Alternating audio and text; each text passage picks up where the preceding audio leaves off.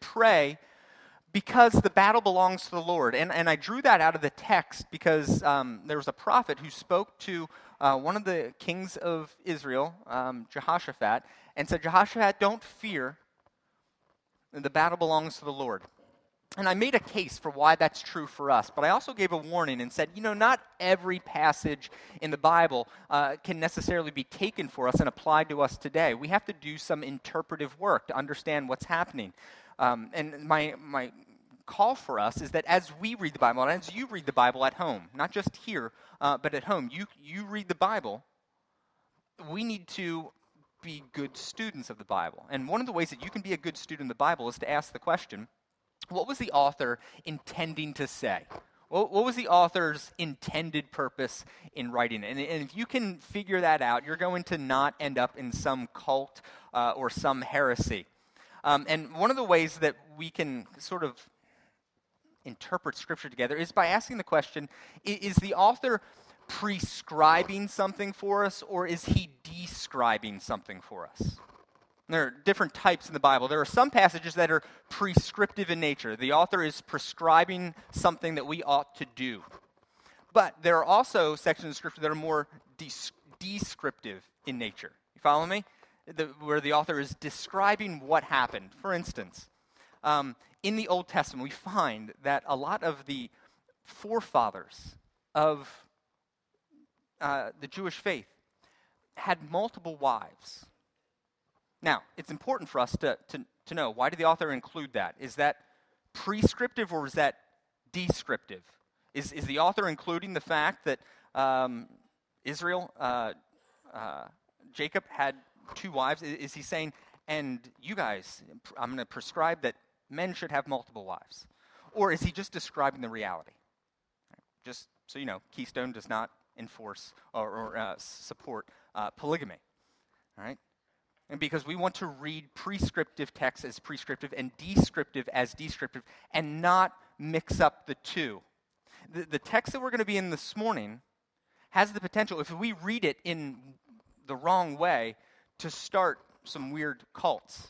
And there are some. Uh, there is, was, I guess, a, a commune up in upstate New York, the Oneida commune. And you're thinking, Oneida, where have I heard that before? Uh, you've heard it because they created the, the kitchen utensils that you probably buy at uh, Bed Bath & Beyond. That's the same group. Um, they took the passage that we're going to read today and, and saw that the church had all things in common, and they said, we're going to have all things in common. And they shared everything. Everything. Uh, wives included. And uh, we, I don't want to, to lead us there uh, this morning. And so we need to be careful as we approach it. The, the same passage we'll look at today, there's, uh, there are some Christians, some Pentecostal churches, uh, that would say that in order for you to show that you truly have the Holy Spirit, or at least are maturing in your faith, is to speak um, in tongues. And at Keystone, we, don't believe that you need to speak in tongues to be able to prove that you have received the Holy Spirit. But if you receive this text uh, and look at it as prescriptive, well, I'll show my cards, rather than descriptive, um, we could end up in some trouble. And so I want to pray for us uh, before we open God's Word together that He would allow us to be able to read it and understand it in ways uh, that are biblically faithful and helpful for us. Um, so let me pray. And God, we're grateful that we have um, the Word, that we have the Scriptures, that you have chosen in your uh, goodness and in your wisdom to provide us with this text. And you've given us language to be able to understand it. You've given us minds to be able to think and meditate on it. I pray, Lord, that you would give us, um, by your Spirit, the capacity to be able to see what it is you want us to see. I pray, Lord, you'd guard us against error, guard us against um, certain beliefs that would lead the, the church into sin uh, that would defile your name. And Lord, I, I, I pray too that, that it would be profitable for us that as we look at this text, that it would be more than just a history lesson, but that it might be an instructive word to us, an encouraging word for us. And so, Lord, I'm trusting that your Spirit will be at work as we open your word to be able to do that and pray in Jesus' name. Amen. All right, Acts 2. Exciting chapter. if you're not familiar with the book of Acts, um, it, I, I, said I'd show my cards. Um, the, the author is Luke. It's the same author as the book of Luke. Uh, in some ways, Luke has a, a prequel and a sequel, or uh, part one and part two. The, the book of Luke, the Gospel of Luke that we're studying in the Doctor's Cure, this is part one. And then Acts is kind of part two. And there's a fun little transition um, between Luke and Acts where Luke begins the book of Acts by addressing to whom he's writing it, uh, Theophilus. And he says, Oh, Theophilus, um, I-, I told you about everything that Jesus began to do in my first book. And it's almost as if he's implying, and I'm going to continue to tell you what Jesus is doing in the second book here. Now, that's uh, important because we're looking at a text from someone who is writing primarily as a historian. His job is to inform Theophilus how did the church start? How did it spread so quickly? And so, throughout the book of Luke, Luke is recording the acts of the apostles. That's why it's called Acts, um, to help people know what happened. And so, Luke, or I'm sorry, Acts 2 um, begins with him describing the scene. So, let's read it together. We're going to read the whole uh, chapter, so stick with me. And as you're reading, um, see if you can't pull out certain truths that might be beneficial for a church in 2017 to be able to hold on to. That we'd be able to not just learn the history of it, but the practice of what might be important for us. Here we are. On the day of Pentecost, all the believers were meeting together in one place. Suddenly, there was a sound from heaven like the roaring of a mighty windstorm, and it filled the house where they were sitting. Then, what looked like flames or tongues of fire appeared and settled on each of them. And everyone present was filled with the Holy Spirit and began speaking in other languages as the Holy Spirit gave them this ability. At that time, there were devout Jews from every nation living in Jerusalem. When they heard the loud noise, everyone came running, and they were bewildered to hear their own languages being spoken by the believers.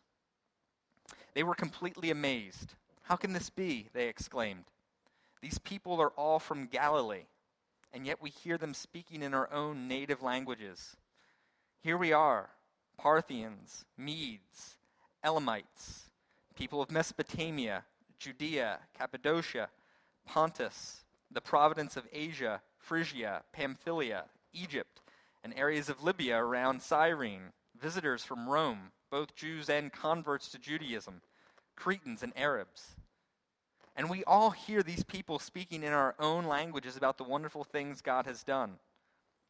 They stood there, amazed and perplexed. What can this mean? They asked each other. But others in the crowd ridiculed them, saying, They're just drunk. That's all. Then Peter stepped forward with the eleven other apostles and shouted to the crowd, Listen carefully, all of you, fellow Jews and residents of Jerusalem. Make no mistake about this. These people are not drunk, as some of you are assuming. Nine o'clock in the morning is much too early for that. No, what you see was predicted long ago by the prophet Joel. In the last days, God says, I will pour out my spirit upon all people. Your sons and daughters will prophesy.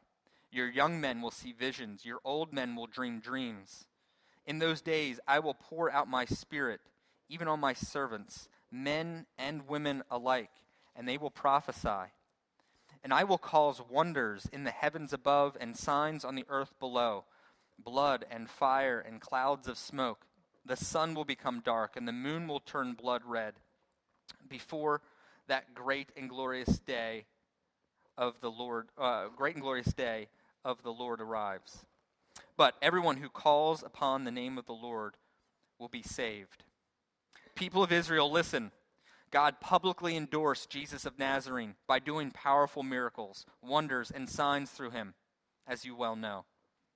But God knew what would happen and his prearranged plan was carried out when Jesus was betrayed. With the help of lawless Gentiles, you nailed him to a cross and killed him. But God released him from the horrors of death and raised him back to life, for death could not keep him in its grip. King David said about him, I see that the Lord is always with me. I will not be shaken, for he is right beside me. No wonder my heart is glad, and my tongue shouts his praises. My body rests in hope, for you will not leave my soul among the dead, or allow your Holy One to rot in the grave. You have shown me the way of life, and you will fill me with the joy of your presence. Peter says, Dear brothers, think about this. You can be sure that the patriarch David wasn't referring to himself, for he died and was buried, and his tomb is still here among us. But he was a prophet, and he knew God had promised with an oath that one of David's own descendants would sit on his throne. David was looking into the future, speaking of the Messiah's resurrection. He was saying that God would not leave him among the dead or allow his body to rot in the grave. God raised Jesus from the dead, and we are all witnesses of this. Now, he is exalted to the place of highest honor in heaven at God's right hand.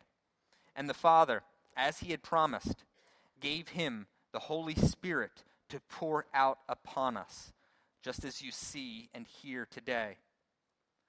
For David himself never ascended into heaven, yet he said, The Lord said to my Lord, Sit in the place of honor at my right hand until I humble your enemies, making them a footstool under your feet. So let everyone in Israel know for certain that God has made this Jesus, whom you crucified, to be both Lord and Messiah. Peter's words pierced their hearts, and they said to him and to the other apostles, Brothers, what should we do? Peter replied, each of you must repent of your sins and turn to God and be baptized in the name of Jesus Christ for the forgiveness of your sins. Then you will receive the gift of the Holy Spirit. This promise is for you, your children, and to those far away, all who have been called by the Lord our God. Then Peter continued preaching for a long time, strongly urging all his listeners Save yourselves from this crooked generation. Those who believed what Peter had, uh, what, what Peter said, were baptized and added to the church that day, about 3,000 in all. All the believers devoted themselves to the apostles' teaching and to fellowship and to sharing in meals, including the Lord's Supper, and to prayer. A deep sense of awe came upon them all and the apostles performed many miracles, miraculous signs, and wonders. And all the believers met together in one place and shared everything they had. They sold their property and possessions and shared the money with those in need. They worshiped together in the temple each day, met in homes for the Lord's Supper, and shared their meals with great joy and generosity, all while praising God and enjoying the goodwill of all the people. And each day, the Lord added to their fellowship those who were being saved. One chapter, a lot happens. And so, what I want to do is, I want to pull out three separate truths that I think, even though it is a descriptive text, Luke's just describing what happened. I still think there is something that we can pull out that would make a difference in the way that we, as Keystone, and even you as an individual should live. And so, my first point that we'll, we'll draw our uh, attention to that I think is significant for us one, God fulfills his promise and sends his spirit to believers. That's a pretty obvious point. But I don't want it to slip past us. This moment that we just read about has been a long time coming Peter mentioned Joel. Joel was prophesying of a day when the Spirit would be poured out. You know how long ago Joel made that promise as he was speaking for the Lord? 960 some years prior to that day. And in other passages in the Old Testament, God promised that He would send His Holy Spirit.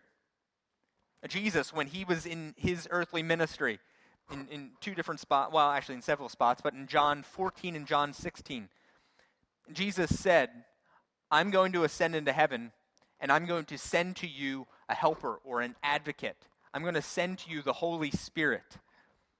And actually, just in Acts chapter 1, before Jesus ascends, he gives some instructions to the church. Did you wonder why they were all gathered up in the, in the room together? They, they were gathered together waiting for the Lord. They were gathering, waiting, because Jesus said, Don't go anywhere. Don't leave Jerusalem until you receive the Holy Spirit. And then on Pentecost, would have been a Jewish holiday, the Holy Spirit comes. And I, am drawing some conclusions, maybe two individual ones. One, the fact that God fulfills his promise is good news for us because our God is a promise keeping God. What God promises, he fulfills. And so, as you think about whether or not you can trust God, what you need to do is you need to look for instances like this where God is testifying to the fact that He says, You can trust me. I promised I would send my spirit upon my people, and I'm going to do it. And so, as you read the New Testament, and as you look at verses that declare what God has to say about you, and you wonder, can I trust God with that promise? You can. And that's good news. This is one spot where we are seeing God's fulfillment reaffirm his faithfulness to us, which I think is good news. Means we can trust him. The other reason I think that this is good news, that God fulfills his promise by sending his spirit for believers, is that God sends his spirit onto believers. God of the universe sends his spirit onto us as believers. And if you've been a part of a church for a while, this is not new news. You've heard this before. But this is the kind of news that you're like, yeah, yeah, yeah. Yeah, God gave us the Holy Spirit. Yep, I confessed my sins. Uh, I was baptized. Uh, I received the Holy Spirit. Um, what else do you want me to, to tell you about what's true? And if we say it like that, we miss the fact that the God of the universe has sent his spirit, the same spirit that rose Jesus from the grave, and he has put his spirit on us. Now, we don't spend a whole lot of time talking about the spirit. And if I asked you this question, which would you choose? Would you rather have the spirit inside you or Jesus beside you? Which would you choose? Yeah, I want you to just, uh, don't say it out loud, but just think for a moment. Which would you rather want? Would you rather have the Spirit of God inside you, or would you rather have Jesus beside you?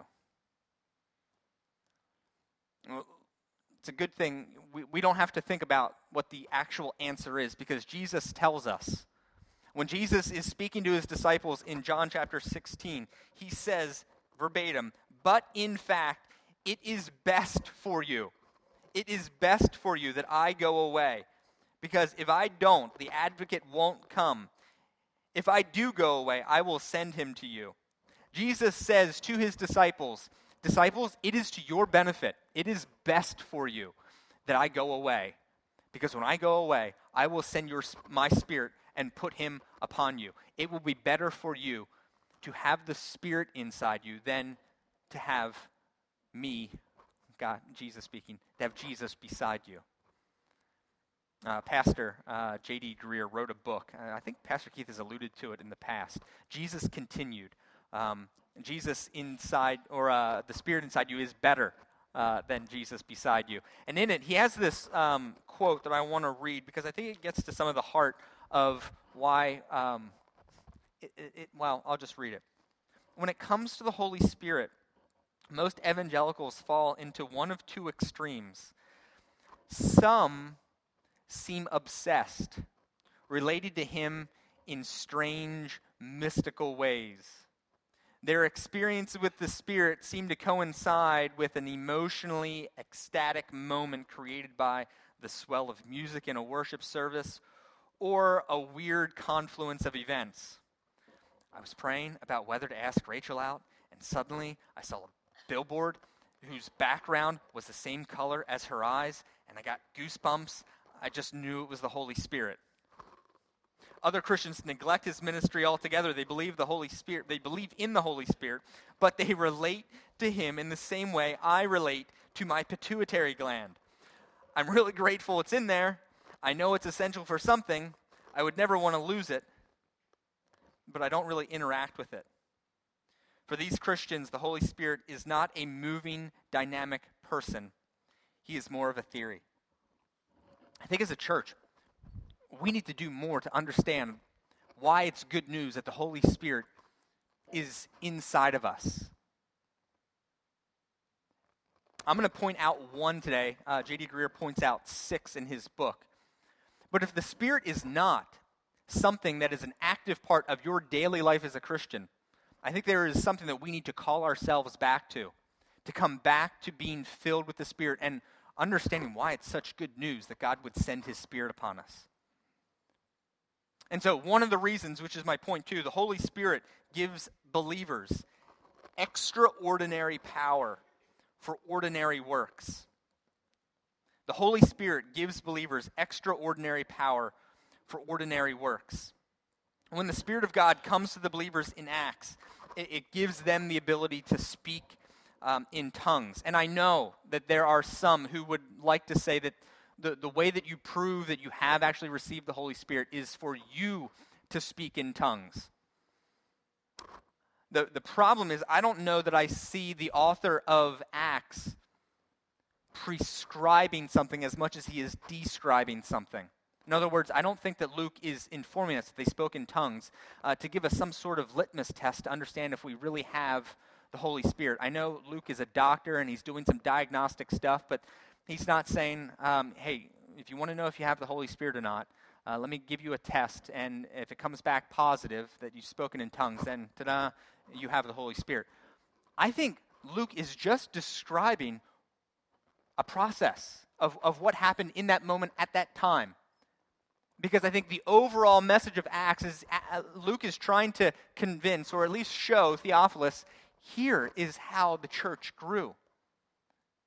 And I'm going to nerd out a little bit for you, but I don't think that it's an accident that the Holy Spirit comes at Pentecost. Now, Pentecost was one of seven different feasts that ancient Jews uh, would celebrate.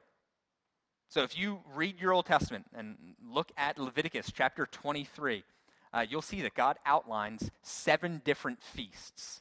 Passover is one of them, the Feast of Unleavened Bread. Uh, I don't know all of them. Uh, Tabernacle, Day of Atonement. Pentecost is one of those feasts, which is interesting. All right, fact number one.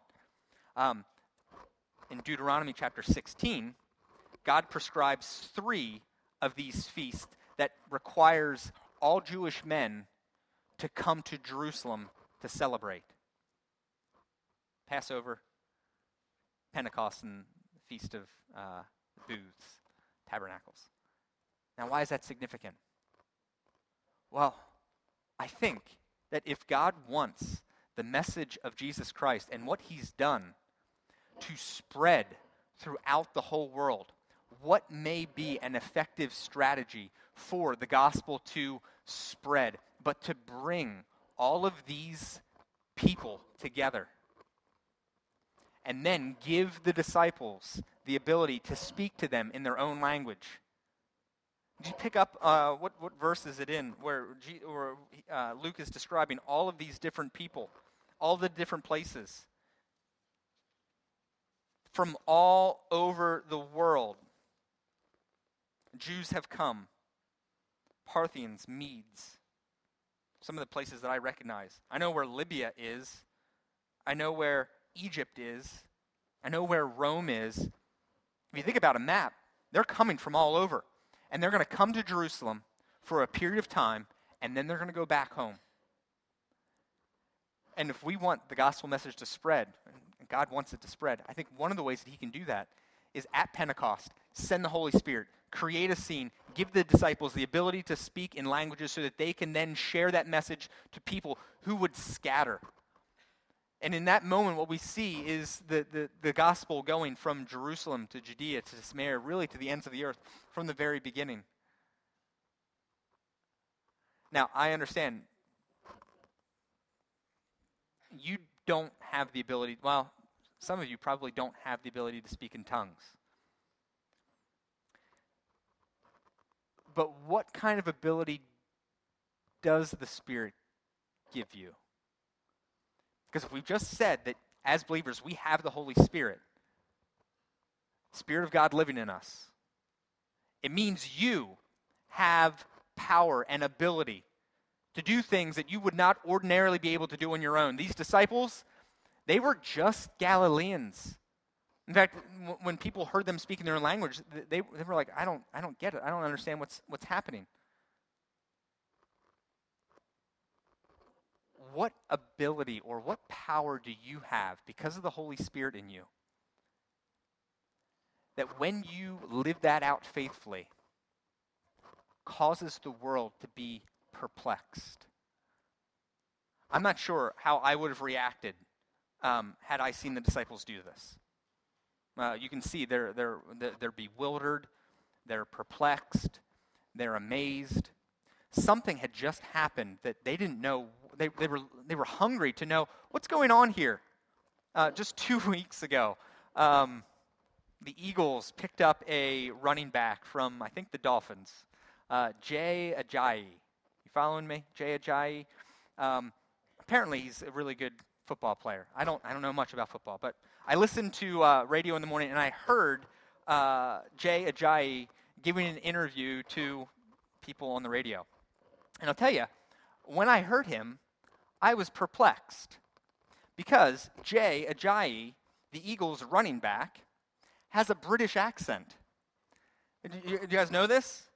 I, I've, i just don't have a, a, a, spot in my brain to be able to compute uh, a British football player with a British accent.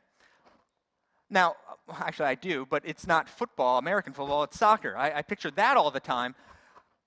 And, and so at least I think I would have said, What's going on here? And I actually looked him up. I, I did some investigative work to understand where is he from? I would not have thought that a football player would have a British accent. It was so prim and proper. The, the, the, people who would have been in the crowds and heard the disciples speaking in languages, it caused them to be perplexed in a way. And some were asking the question, what does this mean? Uh, some thought, oh, they're drunk. But either way, the Spirit moved in the church in such a way that it caused the world to be amazed. It caused the world to be perplexed. And as they were perplexed and amazed and bewildered, what happened was there was now an opportunity for someone to step up and to explain to them why what they're seeing is actually happening. Now, you might not have the miraculous sign of speaking in tongues, like I said, but I do believe that you have special abilities or extraordinary power to do ordinary things that would cause the world to be perplexed. Let me give you four. You have the ability to remain faithful to your spouse even when they're unfaithful to you you have the ability to adopt and raise children that are not your own. Singles, teenagers, you have the ability to remain sexually pure until you get married. We as a church have the power to serve the poor. And you're thinking, Brennan, you don't, you don't need the Holy Spirit to do a lot of what you just said. And that, that is true. You don't need the Holy Spirit, but you also don't need the Holy Spirit to speak in another language. I think what stood out to the people is that as a whole, the church was doing something unordinary. It was ordinary, speaking in another language, but it was unordinary. It was extraordinary. I think if just one of the disciples had the ability to speak in tongues, I don't know that the crowd would have paid attention and been perplexed and amazed about what was happening. I think it's something about the corporate effect of when the Spirit of God is moving in not just an individual, but in a church that people start paying attention. When it's not just one person whose marriage is strong, but if we could say as a whole, that Keystone Church, one of the things that you can bank on is that we are a church that cares about marriage and forgiveness and showing grace and working through difficult sins. That might be something that catches the world's eye not just if one family adopts at Keystone, but if we're going to hold the fact that we have been um, created by God in His image and believe that every orphan has a father in heaven who loves them, and we want to show them that kind of love, that maybe the church does more than just have one family adopt, but maybe the church is known as the group of people who are all about adoption. It's going to stand in contrast, teenagers, if all of your friends are hooking up. That the, the church avoids all of the entanglements of that. And so I'm wondering, what is the Spirit filling us to do? Is, it, is He filling, filling us to do just miraculous signs and wonders so that we can impress the world, da, da, da, or do we want to draw attention to how the gospel is shaping us? Because what leads us into our last point is this. When the actions happen, the church grows by preaching the gospel. We're only going to make it to verse 41 today, uh, but take a, a, look at it. How many people get saved? 3,000. As a pastor, I want to know what's the secret? What's the secret to get 3,000 people saved? Is, is there some sort of formula? Is there some sort of special technique? Did he start with the Romans road and then go to the EvangeCube, or did he start with the EvangeCube and then go to the Romans road? What's the technique that I can? You're not going to find it. I, I, think you'll you'll find some some general things. I'll draw them out here. Uh, the first one is Peter knew his audience. Peter knew his audience, and so as he starts speaking, he's speaking because he knows the audience. So he talks about Joel and pulls out an Old Testament prophet and actually quotes a long section. And for his audience, that made sense to them. As you're speaking to uh, unbelievers, and they may be perplexed by your lifestyle, you're allowing the Holy Spirit to, to fill you and to give you power to do these extraordinarily ordinary things, and someone asks, What's the reason? And you quote Joel, they're probably going to remain just as perplexed as they were before. Why? Because you've got a different audience. One of the reasons that a lot of these techniques and strategies aren't effective all the time is because our audience is constantly changing. And so, our goal as Bible believing, gospel preaching missionaries and ministers of the gospel is to be able to know our audience and then apply the gospel to that particular situation. And so that's my, my first one. He knows his audience. The second thing that I think he does well is that he draws a straight line from the action to the root of the action. He draws a straight line from what caused them to be perplexed, and he explains the gospel reasoning for it. One of the reasons that Keystone emphasizes this gospel shaped, gospel centered mindset, week in and week out, is because we do want to live attractive, countercultural lifestyles that would cause people to wonder what's the reason for that? And when we give them a reason, what we don't want to do is give them a law based reason. Why, why is your marriage so strong? Well, Bible says God hates divorce, and so we just don't get divorced. If, if you're looking to be able to share the gospel with somebody,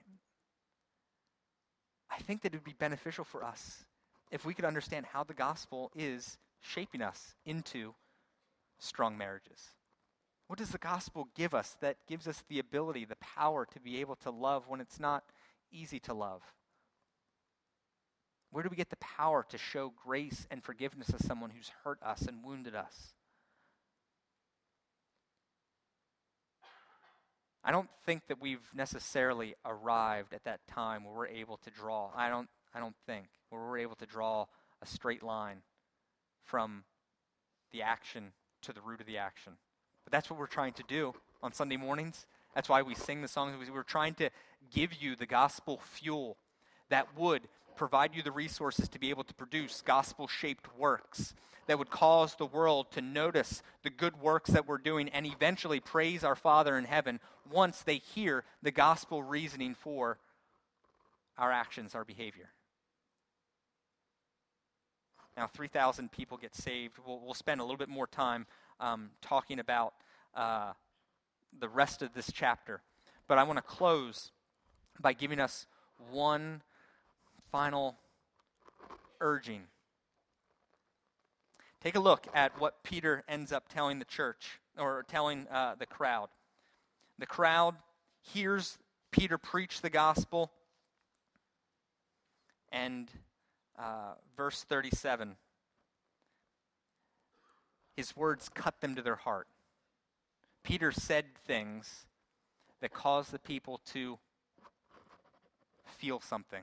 And they asked, okay, what must we do? And Peter gives an answer repent. Repent. Turn from whatever it is you were doing and turn back to God. On a morning like this morning, if, if there's an element of the fact that I, I do believe that the Spirit of God has been given to all believers, but I don't necessarily see the Spirit working in and through me, the, the thing that I want to do is I, I, want to, I want to repent of that. If, if I believe that the Spirit of God is the one who's allowing me to do these extraordinary things and giving me the opportunity to then share the gospel reason for why I did what I did, and I'm not doing that, I want to repent. And I, and as a church, I want our church to resemble more of what the church was at the beginning. Not an institution, not a place for people to go, but a movement where the Spirit of God is filling people to do extraordinarily ordinary things so that the world pays attention. And so I'm going to close here by praying that God would fill us in ways that would advance the gospel. Let's pray. Father, I'm asking. Um, for the, the kind of Pentecost moment. I know, Lord, a, a lot of people in here have already put their faith in Christ as Lord and Savior. They believe the truths that you have shown your love for us by sending Christ to live and die and be resurrected for us. And we trust that. Lord, I trust that in that moment of faith, you have given us your Spirit but Lord, I want to see the Spirit move. I want to see the church be filled with the Spirit and do the kinds of things that would cause the world to be amazed and perplexed. So, Lord, I pray that you'd give us the, the power to be able to do these ordinary things, that if as a church we did them all together, people would notice. Give us the minds then to be able to explain to somebody why we did what we did. Let us speak in ways that make sense. Give us the, the capacity to be able to, to endure with people, to forgive one another, to be generous and hospitable, that we might be able to stand in stark contrast to the world. Lord, if, if we need to repent, I pray, Lord, you pierce our hearts, and that your Spirit would call us back to your presence. I pray that would be true in Jesus' name.